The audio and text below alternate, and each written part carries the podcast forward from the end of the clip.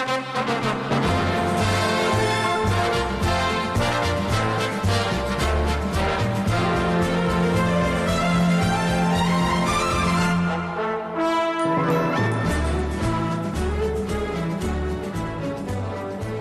Grapple fans, and welcome to the latest edition of Match of the Week, the ongoing series within the Let Me Tell You Something canon, in which myself, your Let Me Tell You Something co host Lorcan Mullen, and your other Let Me Tell You Something co host, Simon Cross.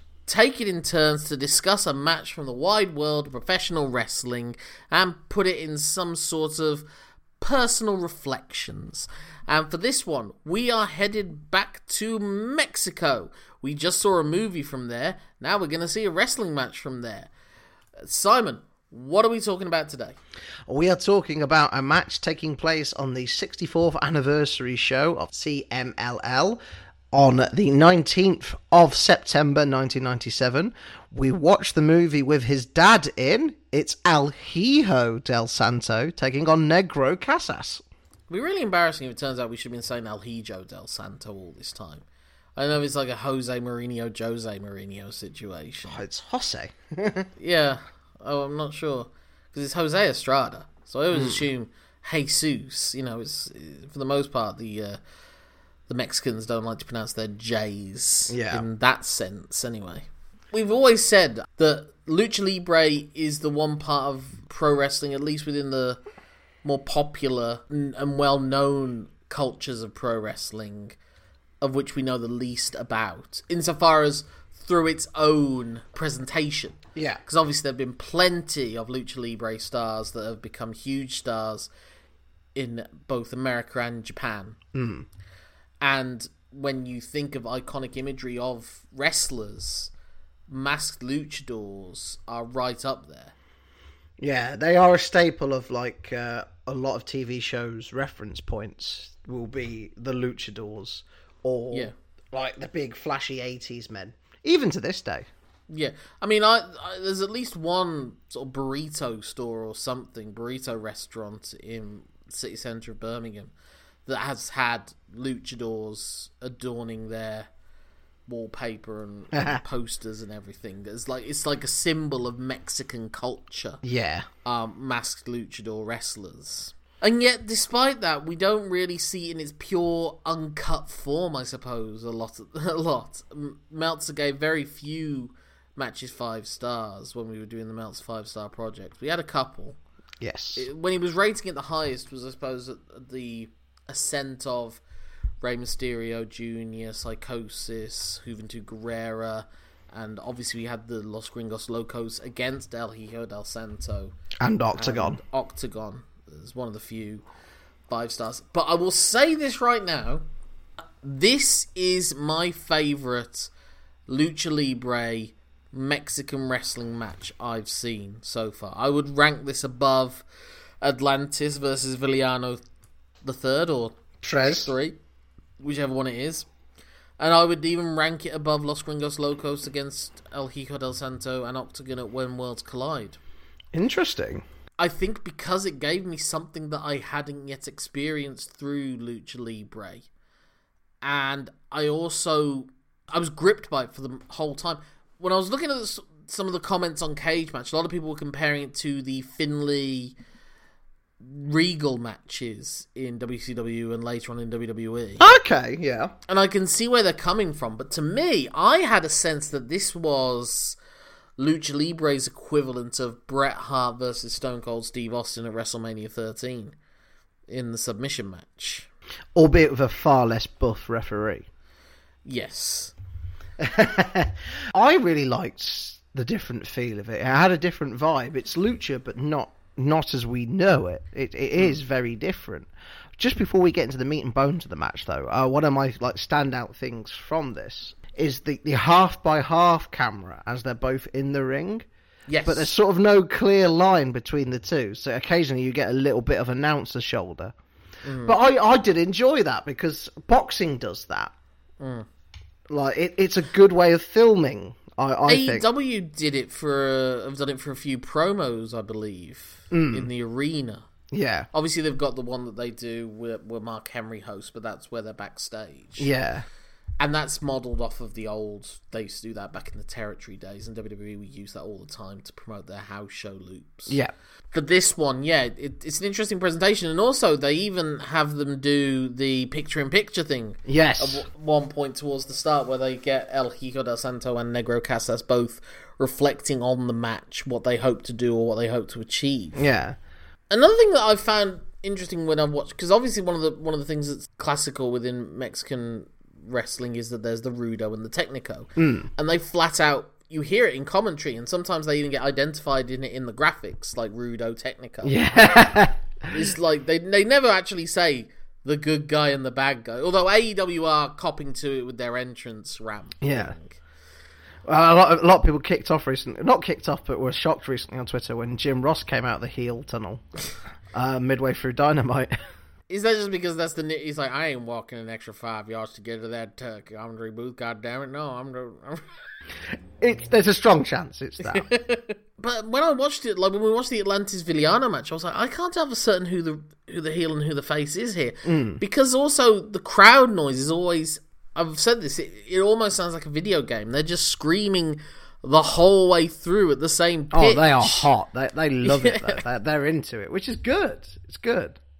But it, again, it's like that sense of you don't get that sense of the audience being taken on the on the journey as we understand it. Again, that's why I always compare lucha libre in a way to Indian cinema, Bollywood cinema, because they just have a different vocabulary, a different language of film, Yeah. where it's tonally can go all over the place and it can flip genres and it's different lengths of time, mm.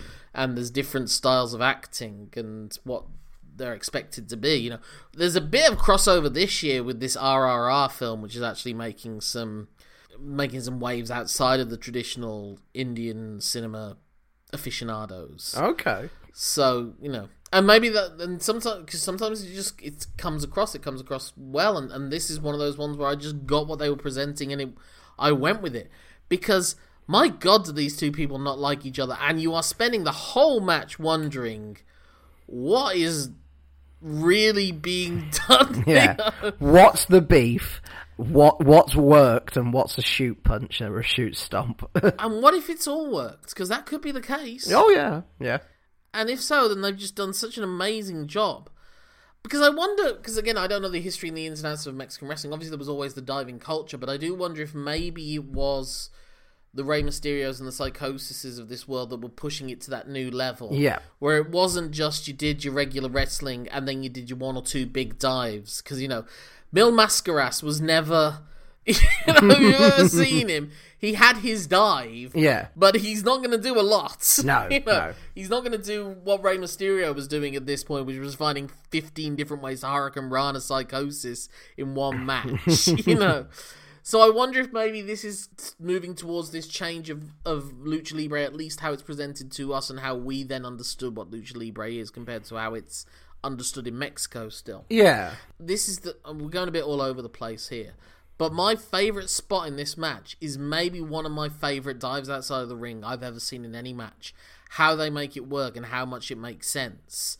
Because Negro Casas gets El Hijo del Santo in the Tree of Woe, and he does a low drop kick to him in the face Yeah. and then he does it again, puts him in the tree of woe, goes to do the low drop kick to the face. Santo pulls himself up, so then Negro Casas goes flying outside the ring. And then by the time he gets to his feet and gets his bearings, he turns around. El Hijo del Santos pulled himself up, positioned himself on the top rope, and dives straight Yeah. onto him. Such a smooth spot as well. That's like if Bret Hart had to do a Lucha Libre dive spot. If Hiroshi Tanahashi had to do it, Yeah. that was the way that they would figure out how to do it and make it work and make it make sense. You mentioned Hiroshi Tanahashi. Casas is on a uh, Tanahashi level when it comes to targeting a knee. Well, that's the first thing in the match, isn't it? Yeah. Literally, they're standing off, and then Casas hits what seems like a fairly innocuous kick, and Santo already is like in trouble.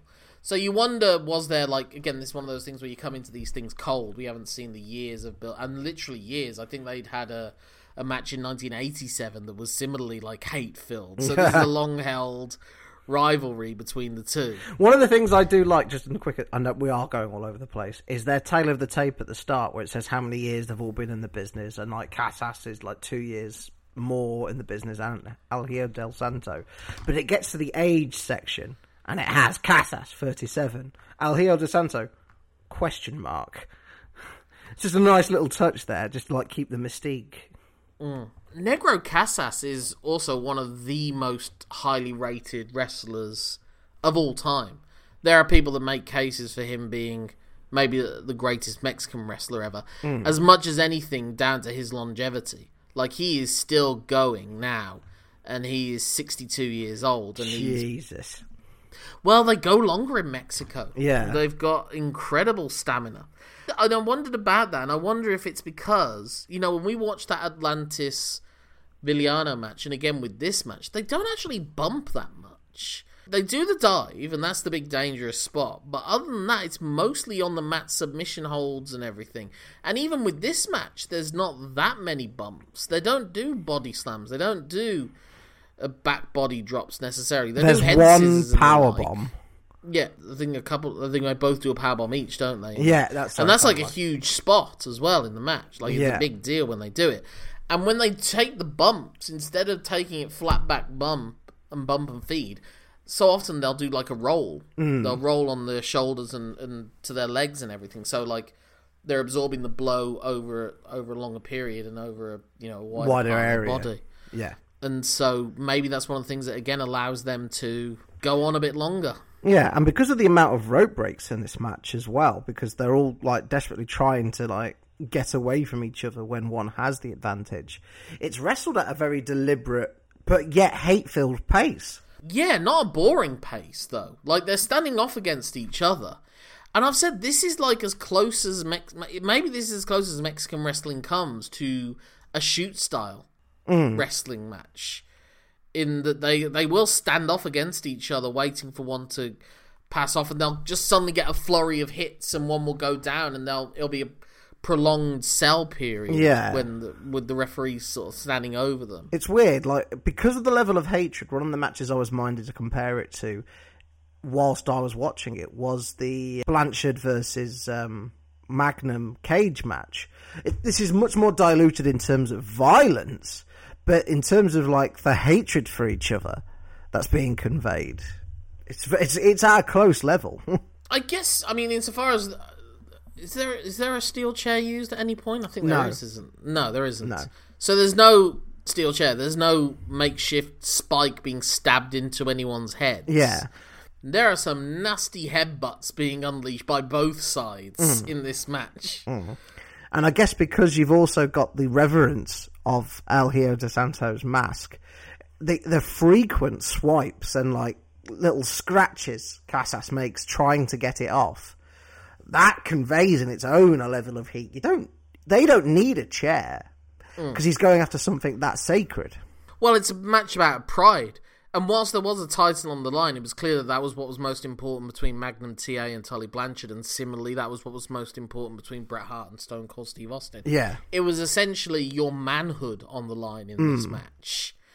And that's like even more, you know, sometimes, unfortunately, for men, that's an even bigger deal. And obviously, this, as with so many times, it was a Luchas de Apuestas match where it is Santos' mask on the line against Casas's hair yep, we don't see the end of the match where the like the repercussions and obviously since El Hijo del Santo remains masked to this day, that kind of gives away who won.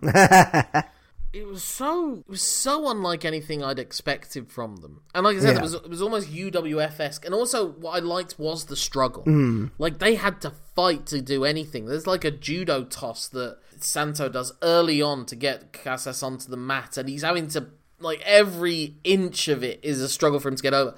And at both points when he tries to apply the camel clutch, it is like trying to get a triangle choke when you're up against the wall in the octagon, the amount of struggle that Casas goes to the point that Hijo del Santo goes, fuck it, and Yeah. just grabs him into an arm breaker instead. There's that beautiful moment where he's got one arm up on the shoulder, he goes for the other, and as he gets the other, the first one slips off, and that's when the fuck it moment kicks in. He's like, "Well, I'm not wasting any more time on this." Yeah, and again, it's like, is this because Casas was genuinely not willing to do it? Mm. Or is this them making it look like Casas is fighting for all his It's like that's the thing I've said again. The thing that I like the most about the Atlantis Villano match as well is they are constantly trying to win the match. Yeah, there's no like awkward spots where yet someone is like lying down for an, uh, a, really long period of time or anything like that. There's no sense of we're clearly pacing this to go 28 minutes, which is how long I think this match goes for approximately, or just over 26 minutes. About 26, yeah. Yeah, They're, they're like they will be just as happy to have won it in the third minute as they are the 26th minute, and that is what they're trying to do. Yeah, we don't we don't care about your pay per view like hours. This isn't, yeah, this isn't Okada getting his usual 10 minutes in to just get warmed up. Yeah. This is, I'm going to try and win because I hate you and I really want to hurt you right now. And we'll deal with everything after. Maybe they'll put a little, like, dance number in if they run short on a pay per view. but everything looks so snug. Like, when Santo hits him with, like, knee lifts they look nasty as fuck. They're like, you know, Shibata would be proud of those. I, I, I had William Regal in my head when I yeah, saw those yeah. moves. They were very, very like very crisp, very good. And again, it's just like again the viciousness when they get to the ropes. Santo, who is like literally in pro wrestling terms in Mexico, the son of God, effectively it is that length of time he holds on to um, the armbar and then reapplies it while Casas is still holding the rope. I'm surprised this move isn't really done. It was almost like a flying version of the arm breaker, where it was like a cross between the famouser, the famouser, and like MVP's old finisher, which Yeah. always looked like shit.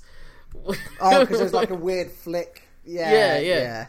But this one, it kind of looks both not sloppy, but like again to go with the match, like scrappy.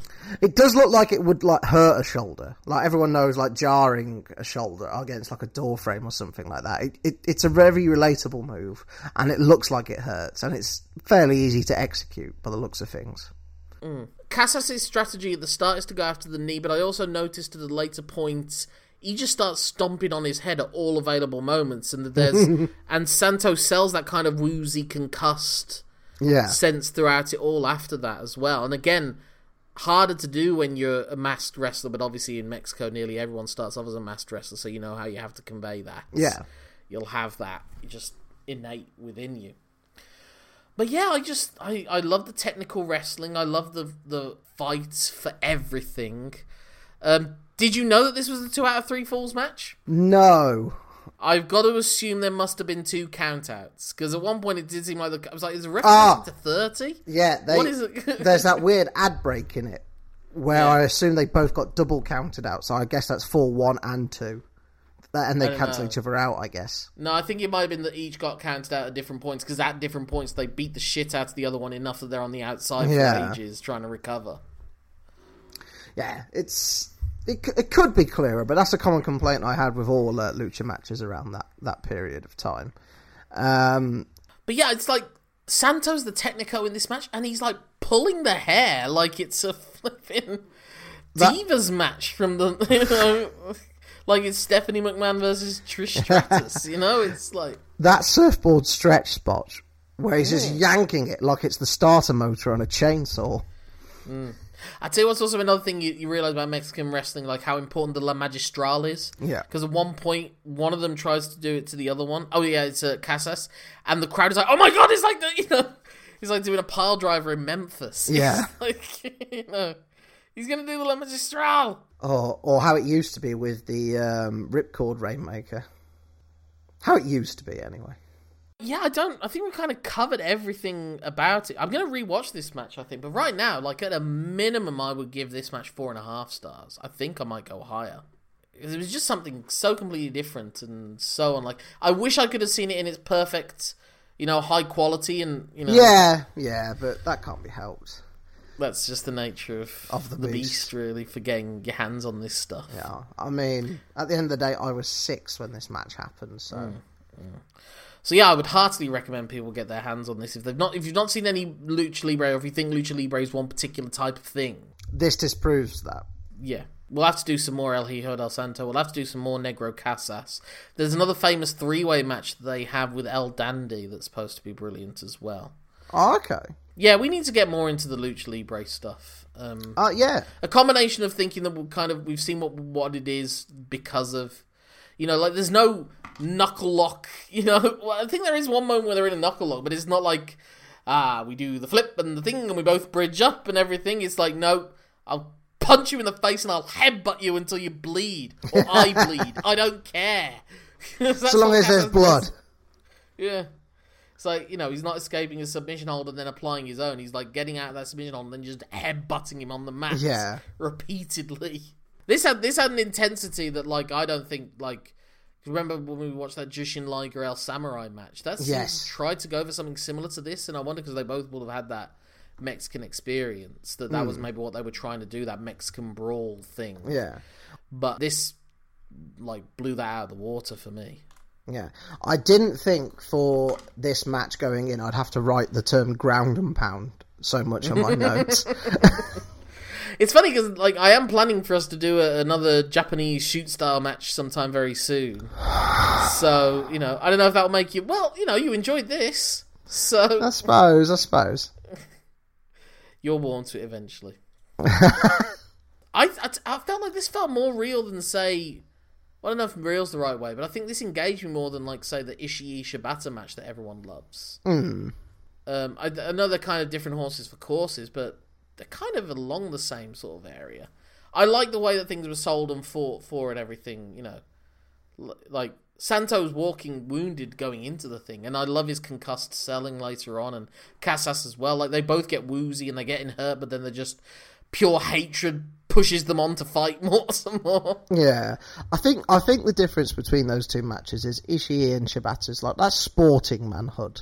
That's like oh you know we want to be the best at the sport. The, this is uh, manhood of I'm a better human being than you. I I'm a better person than you. I hate you. You are scum.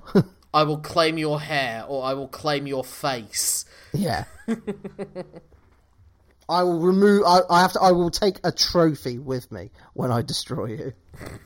So this is definitely one of our heartiest recommendations as far as match of the week goes. I, I don't Yeah. think Meltzer ever rated this match, so I'd be curious to know what he would have given it. Hmm. I would have thought he would have liked it. I mean, this was around the time like the biggest, the matches he was going the most crazy after All Japan were around this time. He was giving like loads of four and three quarter stars to matches involving Rey Mysterio and Psychosis and Juventud Guerrera around this time. Hmm.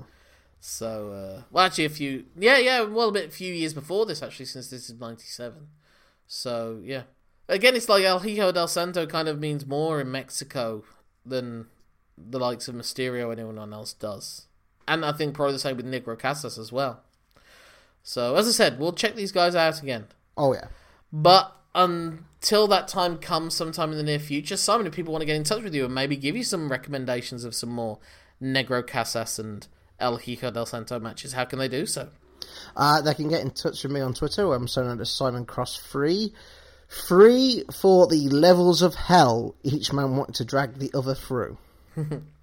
My name's Lorcan Mullen. That's L O R C A N M U L L A for the A in Arena, Mexico, N for the N in Negro. That's my Twitter handle, Instagram, Facebook, Letterboxd. If you're putting at gmail.com at the end of it, that's my email address. Get in touch with the show at lmtyspod at gmail.com. lmtyspod is also our Twitter and Facebook handles. For the next match, assuming there are no five star matches in between from the pen of Dave Meltzer, we are going to see two men that became very prominent figures in the WWE in different capacities a few years after this. But this was when they were trying to. One was trying to reclaim a, a spot that he once had, and one was trying to break out of the indie scene. Yeah. This is a pick from you, Simon, so can you tell people what it is?